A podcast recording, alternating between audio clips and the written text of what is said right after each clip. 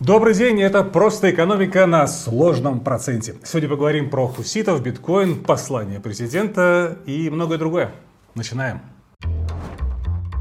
Сперва, само собой, про президентское послание Федеральному собранию, про его экономическую часть. Э, если совсем коротко, то лучше, чем сам Путин не скажешь, планы большие, расходы тоже. Новые нацпроекты, списание долгов регионам, рост соцрасходов, там масштабные инвестиции, очень много чего запланировано. И это очень много чего стоит много денег. Сколько именно, никто не скажет, даже э, министр финансов Антон Силуанов уклонился от ответа. Я встречал разные оценки, даже до 10 триллионов рублей э, в рейтере видел такую оценку. Вот общий объем того, что запланировано на ближайшие 6 э, лет. Силуанова попытались спросить, а во сколько он оценивает. Он сказал, бюджет справится, благо, что расходы размазаны на шестилетку. Но, тем не менее, это все вот эти новые инициативы, новые нас проекты, новые расходы, это все означает рост расходов. Где Минфин возьмет на это деньги? В условиях, когда экспортные доходы сжимаются, сжимаются, а расходы на импорт э, подрастают, либо растут не сильно, но все равно э, тренд такой, что положительный сальдо торгового баланса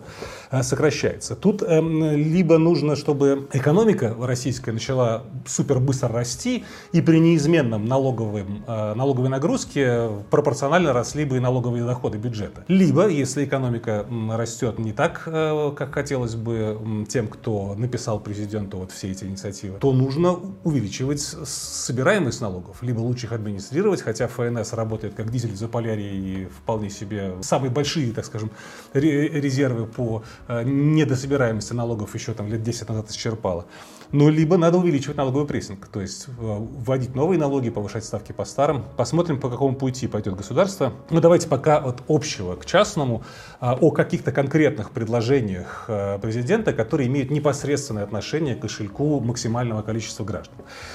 давайте по ним пройдемся. Ну, во-первых, семейную ипотеку собираются продлить до 2030 года с сохранением базовых э, параметров. Ну, это хорошо. Эта программа, в отличие от простой льготной ипотеки, которую мог взять кто угодно, она, прямо скажем, не для инвесторов. Чтобы вписаться в семейную ипотеку, нужно, чтобы у вас было там двое детей. Это, прямо скажем, для э, тех, кто набирает много льготных кредитов, чтобы купить пачку однокомнатных квартир, э, не самый э, как бы, простой критерий для входа. А для семей э, возможность получить очень льготные нынешние ставки э, ипотеку, если действительно нужно э, улучшить жилищные условия, это очень, очень неплохо Покупка недвижимости, особенно когда у вас есть дети, это важно. Дети — это затратный актив, это как отец двух детей вам говорю. Так, появится безотзывный сберегательный сертификат более чем на три года со страховым покрытием до 2 миллионов 800 э, тысяч рублей то есть в двукратном размере превышающий нынешнюю страховку. Судя по всему, речь идет о появлении безотзывного банковского депозита. А сейчас любой человек, положив деньги в банк на срочный вклад, может забрать их в любой момент. И э, очень часто так бывает, что накопившиеся к этому моменту проценты э, вместе с этими деньгами банк должен человеку отдать. Вот такая конструкция, скорее всего, будет предусматривать, что если вы забираете вклад раньше, чем через три года, то получаете только тело вклада без процентов. Но за это, за ваш ваши ожидания, за эту дисциплину вас банк должен наградить повышенной ставкой. Ну, для тех, кто хочет надолго э, положить э, рубли именно в банк, видимо, это будет рублевый инструмент, эм, это, наверное, интересная альтернатива, пусть будет, лишний, лишним она точно не окажется. Э, индивидуальные инвестиционные счета застрахуют до 1 миллиона 400 тысяч. Ну, про это раньше говорили много раз, но до сих пор непонятно, что именно будут страховать. Исчезновение денег в результате банкротства там депозитария, потому что деньги через, через вы через брокера э, заводите там на биржу, и ваши права на акции, облигации и прочие активы учитываются в депозитарии. Так что если брокера обанкротится, теоретически под риском находятся только деньги, которые находятся на брокерском счету, а, а сами активы записаны на вас, и от брокера они не зависят.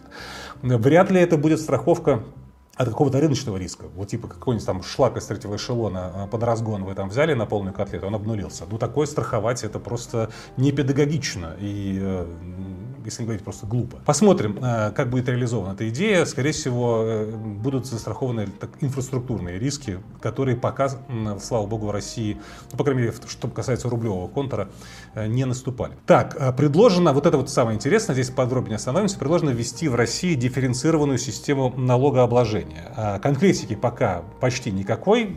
Президент дал задание правительству и парламенту проработать эту инициативу. Вот, прежде процитирую, что сказал Путин. Нужно продумать устроить более справедливое распределение налогового бремени в сторону тех, у кого более высокие корпоративные и личные доходы. И напротив, нужно снизить налоговую нагрузку на семьи, в том числе за счет э, вычетов. Ну, э, прямо скажем, речь идет о дальнейшем уходе от нынешней почти плоской э, шкалы НДФЛ в России, почти плоская, потому что уже пару лет как действует двухступенчатая шкала налога на доходы физических лиц в России до 5 миллионов рублей в год дохода облагаются по ставке 13%. Все, что выше, уже включается ставка 15%. Удивительное совпадение, но как раз на этой неделе э, газета «Известия» написала о новом законопроекте от э, «Справедливой России» о введении в России прогрессивной шкалы налогообложения. Пока э, детали есть только у «Известий», и со слов их журналистов можем знать, что именно предлагают справоросы. А вот такую шкалу они предлагают.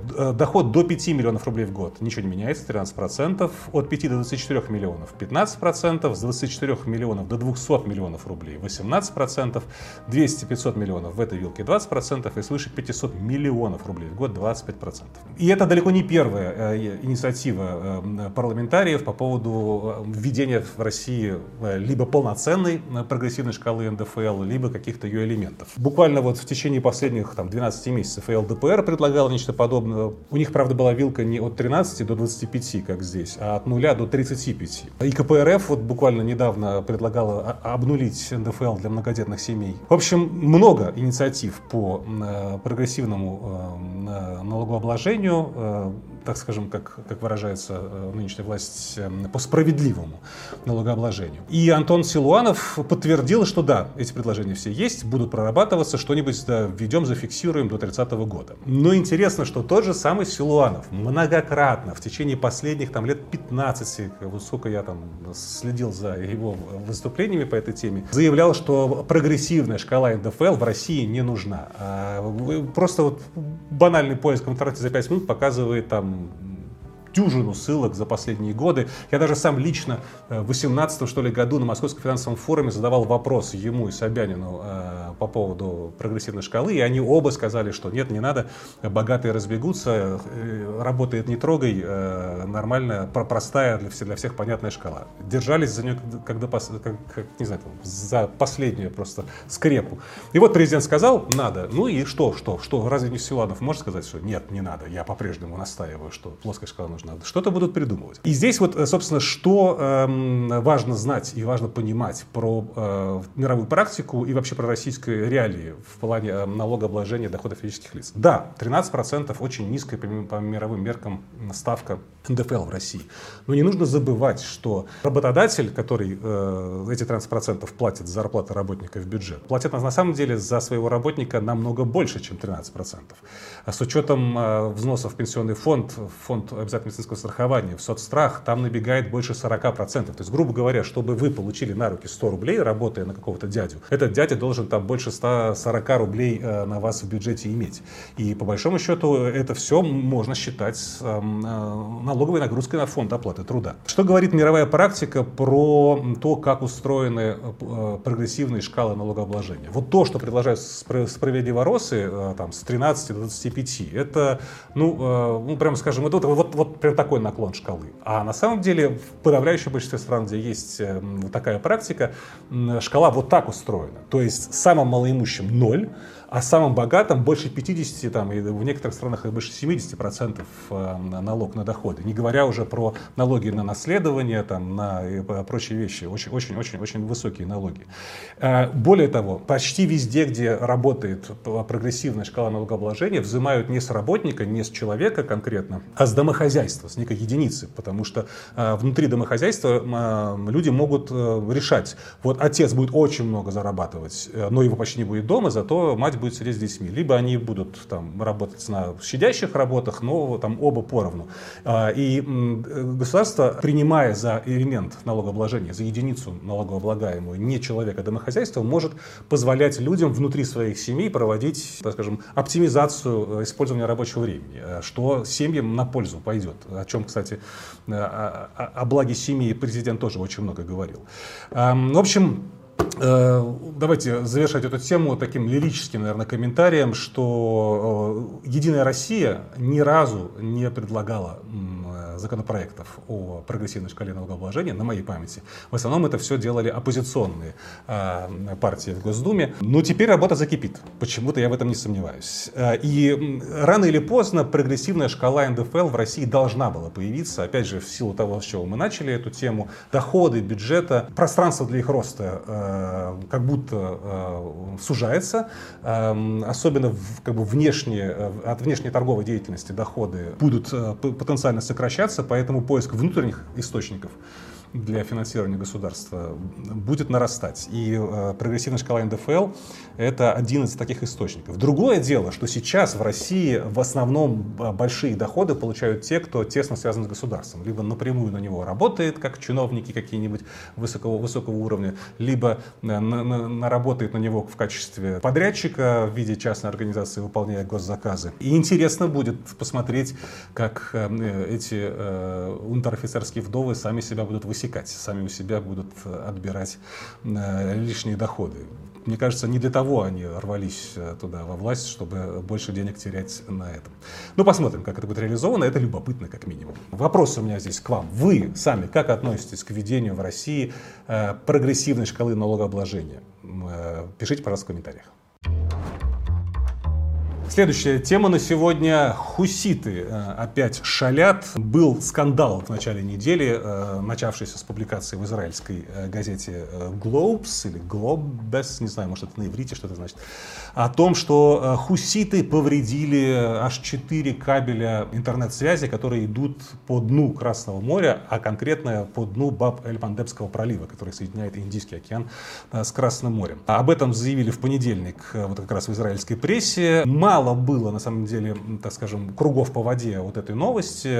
В, в американской или в европейской прессе почти не раздувалась эта история. Но арабская из ОАЭ телеканал э, Sky News Arabia э, со ссылкой на свои источники подтвердил эту инфу и тоже обвинила в этом хуситов. Сами хуситы, правда, себя, на себя вину брать э, отказываются. Даже вот в газете «Известия» написали со ссылкой на их источники в, хуситской среде о том, что нет, это не мы, это американцы, сионисты журналистами э, сами себя, э, там, кабели себе порвали. Что касается конкретных потерпевших, то пишет пресса, что в основном пострадали интернет-пользователи в Персидском заливе в Индии, а всего по эм, этому э, проливу проходит до 15 международных интернет-кабелей, и поэтому не было большой инфраструктурной проблемы после повреждения этих кабелей, потому что операторы смогли перенаправить трафик по уцелевшим. Ремонт может занять там, до 8 недель. Еще важно здесь заканчивая говорить про техническую часть, что к сбою, который тогда же в понедельник в российском интернете случился, эти кабели никакого отношения не имеют.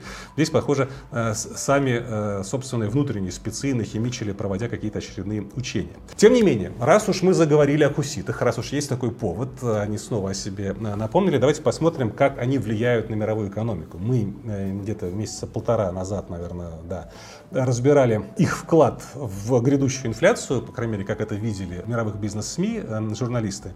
Э, давайте посмотрим, э, что поменялось за последние полтора месяца. Ну, во-первых, вот свежая публикация в конце этой недели. Действительно, большинство британских экспортеров пострадали от сбоев э, в Красном море. Об этом говорит опрос британской торговой палаты более тысячи британских компаний. Россия перенаправила, даже Россия перенаправила все свои грузы со сжиженным природным газом в обход Африки. Теперь и российские газовозы не рискуют проходить вдоль йеменских берегов, а остальные уже давно там не ходят. Это все приведет к удлинению сроков доставки, а соответственно к э, росту дефицита газовозов, потому что на рейс туда-обратно начинает уходить больше времени. Контейнерные операторы, которые больше всего пострадали еще в конце прошлого года от проблем в Красном море с безопасностью, закладываются на то, что этот как бы, транспортный кризис не завершится э, как минимум там, в первой половине этого года и будет продлен до конца 2024 года. Об этом э, датский контейнерный оператор Майерск заявил. Давайте посмотрим на индексы, как чувствуют себя разные э, торговые индексы, э,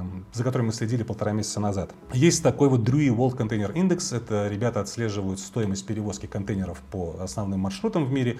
И он начал как бы снижаться. Да, с января пошел вниз. То есть как бы начали привыкать. По крайней мере, это премия в, в цене э, доставки контейнера из Азии в Европу в первую очередь начинает уходить. Но к дохусистским уровням, так это назовем, далеко еще до этих уровней. По-прежнему есть премия это безопасности. Можно отчасти сказать, сказать, что вот в это падение в феврале, в конце января-феврале сказался не только привыкание к хуситам, но и длинные каникулы в Китае, в результате чего экономическая активность в Китае подсократилась и количество отправок снизилось, поэтому снизились и цены на контейнеры. Но это так, голословные утверждения, теории. Посмотрим, сколько сейчас. Вот если, например, на пике стоимости отправка контейнера из Шанхая, например, в Роттердам обходилась в 5 тысяч долларов, то сейчас это уже приближается там 4 и пару 4 тысячи долларов с несколькими сотнями а, нынешняя цена. Как на России сказывается эта хуситская история, что э, стоимость электроники, которая в России выросла за прошлый год э, с ускорением как раз осенью и э, в декабре, есть здесь хуситский след, помимо, конечно, э, ослабления рубля и там, роста ключевой ставки, соответственно, роста стоимости кредитных ресурсов для импортеров, проблемы с логистикой в Красном море по, наблюда... по, по крайней мере, версия газеты «Коммерсант» тоже в цене на электронику в российском ритейле отразилась. Еще кризис в Красном море продолжает усиливать дефицит танкеров эм, в мире. Их, в принципе, эм, в 2023-2024 году мало со стапели должно было сойти, но то, что э, они теперь долго ходят вокруг Африки, э, оборачиваемость имеющегося танкерного флота сокращает. Эм, ну, наверное, к выводам перейдем в этой теме. Имеет э, тенденцию к продолжающемуся расширению кризиса в Красном море, но рыночная экономика, в чем ее прелесть, вот она в чем, адаптируется рынок к этому, все вроде привыкают, э, пиковый, так скажем, эмоциональный э, элемент из этой темы уходит, и цены начинают чуть-чуть сползать, потому что находятся какие-то способы экономить, оптимизировать. В общем, те самые мрачные прогнозы, которые были два месяца назад о том, что вот сейчас вот инфляция снова скакает везде, э, эти прогнозы перешли официально, теперь сказать, в категорию маргинальных. Они не сбылись есть, более того, последние данные по инфляции, например, там, в Великобритании и во Франции показывают, то, что она подзамедляется. Про биткоин невозможно не поговорить на этой неделе. Вот давайте прямо сейчас, сколько он стоит. У меня сейчас пятница, 1 марта. Поздравляю вас, кстати, с наступлением весны. 13.44 по Москве. Биткоин прямо сейчас стоит 62 тысячи долларов. Было а, там больше 64 на этой неделе. А, криптоны в восторге. Биткоин ракета. У остальных синдром а, упущенных возможностей.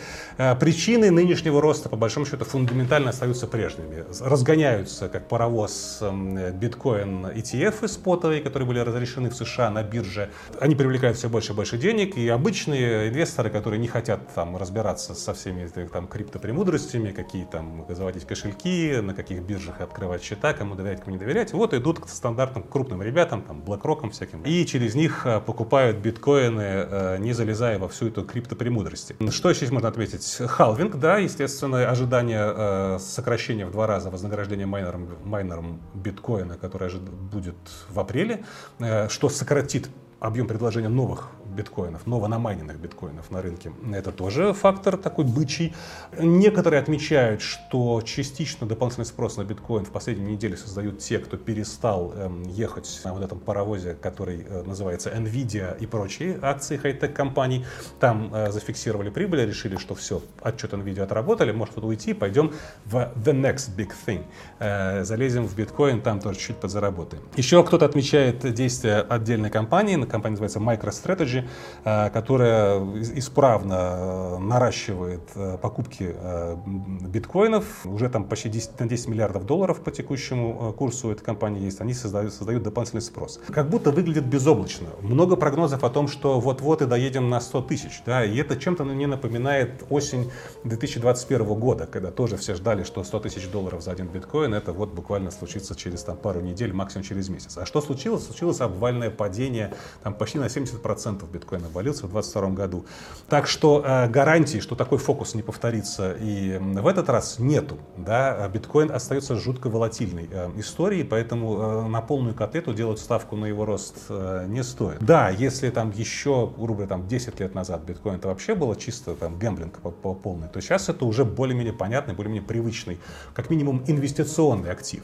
Криптовалюта и как бы ее главный символ биткоин, старый, самый старый токен, фактически фактически были придуманы 15 лет назад. И авансов им был, было выдано масса к этим криптовалютам, и блокчейну в частности. Что, мол, мол, это новое, это все поменяет, технология изменит все. Но прошло 15 лет, и по большому счету криптовалюты не стали платежным средством, они не стали способом э, расчета. Э, из функций денег они исправно выполняют, наверное, только как средство транзакций, э, в первую очередь переводов международных.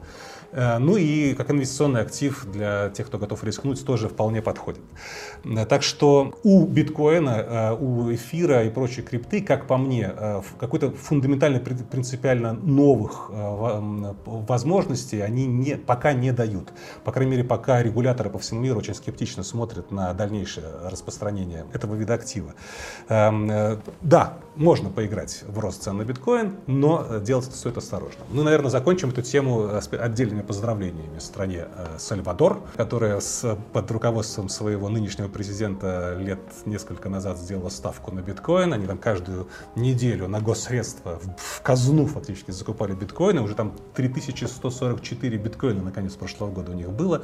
И уже наконец прошлого года эта ставка оправдалась. Вышли в плюс сальвадорцы, а сейчас, видите, только с начала года плюс 50% биткоин добавил. Мне кажется, в Сальвадоре будет праздник а, по этому поводу. А, но, с другой стороны, если бы Сальвадор вкладывал не в биткоин, а в какао-бобы, которые выросли с начала года на 70%, праздник был бы еще масштабнее. Давайте пробежимся по другим интересным новостям недели. Эта неделя э, постсанкционная навалила куча санкций э, со всех сторон на Россию э, под прошлые выходные.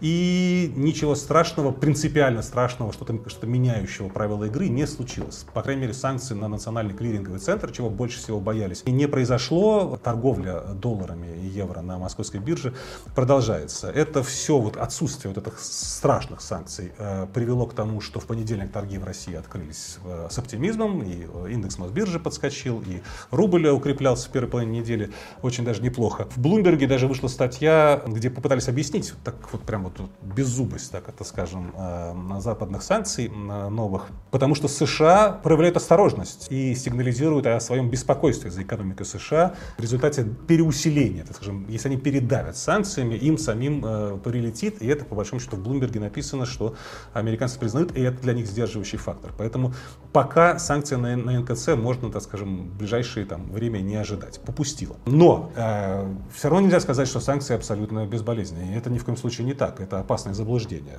Например, НСПК, Национальная система платежных карт, оператор системы платежный мир, э, попала под американские санкции. И чем это грозит? Ну, во-первых, уж точно расширение э, приема э, карт МИР в других странах мира будет существенно заторможено в результате этого решения. Мы уже видим некоторые примеры. Первые, как иностранные банки отказываются от работы с картами МИР. Например, банк э, там, Freedom э, Finance в Казахстане на этой неделе объявил, что перестал принимать переводы с и на, э, карты МИР. И я думаю, что даже в дружных государствах все больше и больше банков будут дистанцироваться от этой системы, боясь вторичных санкций. Еще по поводу санкций можно отметить, Еврокомиссия чуть-чуть подробнее и жестче прописала использование правила так называемого No Russia. Что это за правило? Еврокомиссия обязала э, компании, которые находятся в Европе, прописывать в договорах о поставке своей продукции в третьи страны, не в Россию, а в третьи страны, пункт о запрете перепродажи э, вот того, что они продают, в российским покупателям. Речь идет в первую очередь о товарах двойного назначения и всяких там подсанкционных э, товарах. Раньше это была рекомендация со стороны Еврокомиссии вносить такой пункт, а сейчас это требование. И э, наличие такого пункта будет э, фактически вынуждать э, европейские компании, в случае, если их поймают за руку и скажут, ага, вот вы как бы с кем-то заключили, да, то есть это для них будут грозить э, дополнительными рисками юридическими себя на родине. Поэтому они будут внимательно смотреть э, за этой трансграничной торговлей под вообще там угрозой разрыва будущих контрактов с, вот, с которые сейчас работают по схеме параллельного импорта, это вот это все, это все к этому может прийти. Более того, э, Еврокомиссия будет даже требовать, чтобы компании э, европейские требовали неустойку у, у тех своих покупателей, которые нарушат этот пункт на Russia. Это принципиально параллельный импорт не отменит, само собой, но это сократит потенциальное количество фирм, готовых к риску э, попасть вот под такие проблемы с европейскими своими партнерами. А если риск растет, значит растет и премия за риск, который вот эти посредники, которые занимаются параллельным импортом в условных там Турции, там, Центральной Азии или какой-нибудь там Закавказье они будут хотеть больше денег э, за это дело. А кто эти деньги заплатит в итоге? Ну, российские покупатели, а они на кого это переложат? Правильно, на э, потребителей. Поэтому вот эти новые дополнительные санкции, ухудшение э, условий для финансовых платежей, внесение новых банков, там э, пучок банков попал российский э, в новые американские санкции, все это приводит к тому, что параллельный импорт будет дорожать, э, а вслед за ним э, будут расти расходы на импорт и российских покупателей. Но есть и хорошие новости. Э, в России э, растут зарплаты по крайней мере, с официальной точки зрения. Росстат опубликовал январский доклад о социально-экономическом положении России, в котором есть статистика за полный 22 год. И по итогу 22 года средняя зарплата в России достигла 73 709 рублей. Причем, что в декабре она даже 100 тысяч рублей средней зарплаты перевалила. Ну, декабрь это месяц особый, там в зарплату учитываются еще бонусы, всякие 13 зарплаты и всякие прочие годовые плюшки. Не будем брать. Да? Ну вот смотрите, 73 709 рублей, средняя зарплата. В номинальном выражении, без поправки на инфляцию, это на 14% больше, чем средняя зарплата в 2022 году. В реальном выражении, с поправкой на официальную, за вычетом официальной российской инфляции, рост зарплат в среднем по России 8,5% реальных зарплат а, оказался по данным Росстата. Какие отрасли лидируют в плане увеличения зарплаты персонала? Ну давайте пройдемся по топ-5. Производство одежды, производство электрооборудования, производство готовых металлоизделий, изделий, производство компьютеров, электронных и оптических изделий, производство прочих транспортных средств и оборудования. Как будто все отдает э, военной сферой во всех этих трех эм, отраслях. Везде рост э, зарплат номинальных больше, чем на 20%. Наверное, эту тему закончим вопросом к вам. Насколько вы сами похожи на среднестатистического россиянина? Э, ваша зарплата в 2023 году выросла в номинальном выражении на 14%? Если да, то в какой сфере вы работаете, интересно узнать. А если она не выросла, то как вы думаете, почему она не выросла? Останемся на теме уровня жизни. В России есть интересные исследования, э, довольно масштабные от проекта Russian Field. Много что они спрашивали, но я сакцентирую вот на, на ответе, ваше внимание на ответе только на один вопрос. Значит, э, более трети россиян, 35% заявили о том, что уровень их жизни за последние два года сократился. Э, и лишь 16% заявили, что уровень их жизни вырос за последние два года. И это несмотря на то, что Росстат нам говорит о росте и зарплат, и реально располагаемых доходов. Примерно половина опрошенных, 48%, сказали, что ничего с их уровнем жизни не изменилось э, за последние годы. Причем, что 40% респондентов э, сообщили, что испытывают беспокойство из-за роста цен или сокращения ассортимента продуктов питания и э, напитков. Да, еще каждый пятый жалуется, что с автотоварами и с автомобилями тоже у них лично сложности происходят. Давайте здесь тоже эту тему закончим вопросом к вам. Опять Опять же, добро пожаловать с вашими ответами в комментарии. Как бы вы сами ответили на этот вопрос? Напомню, как он звучит. Скажите, пожалуйста, за последние два года уровень эм, жизни вашей семьи скорее вырос, скорее снизился или в целом не изменился? Пожалуйста, напишите в комментариях, как за последние два года изменился уровень жизни вашей семьи. Всем, я думаю, вам будет интересно сравнить собственные ответы с ответами ваших коллег по подписке на YouTube-канал «Сложный процент». Я напоминаю, что с февраля эм, на YouTube мы выкладываем э, укороченную версию э, выпуска «Просто экономики», а полная версия Э, выкладывается на Boosty. Ссылка на канал сложного процента на Boosty в описании. И э, рубрика ответов на ваши вопросы переехала туда, на Boosty. Здесь мы покажем только те вопросы, на которые мы будем отвечать. В первую очередь отвечая на вопросы, которые задают подписчики на Boosty. Остальное то, что мы собираем через э, кружок в телеграм-канале сложного процента. Ссылка, кстати, на него тоже есть в описании. Ну и на сегодня все. Увидимся с вами в следующее воскресенье. Пока.